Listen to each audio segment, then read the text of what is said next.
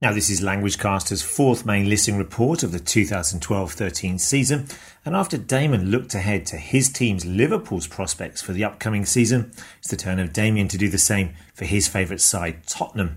Now, this report comes with a transcript and a worksheet with answers, which you can download from the website at languagecaster.com.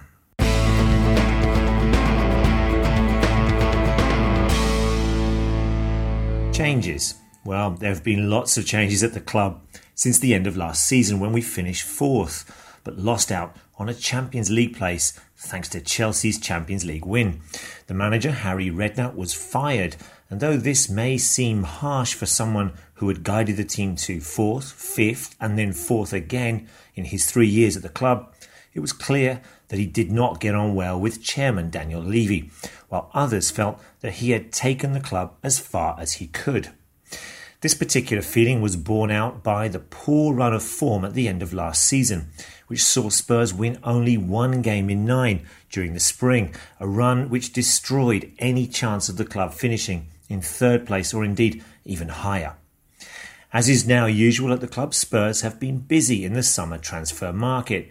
20 players have moved on since the end of last season, including two big fan favourites Rafa van der Vaart, who's returned to Hamburg, and of course Luka Modric, who finally got his dream move to Real Madrid.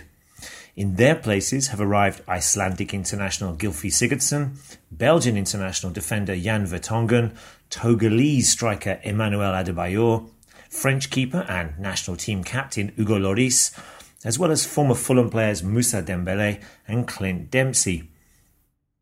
AVB, Andre Villas-Boas AVB, is a man on a mission – after having been sacked by Chelsea, the 35 year old Portuguese manager has a lot to prove, not least of which is winning over the Tottenham faithful, who were big fans of former manager Harry Redknapp.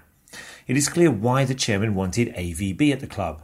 He's ambitious with a modern sensibility, but he's also been described as arrogant, while there remain question marks over his man management skills he will be given time to implement his ideas, much more so than at his previous club, Chelsea.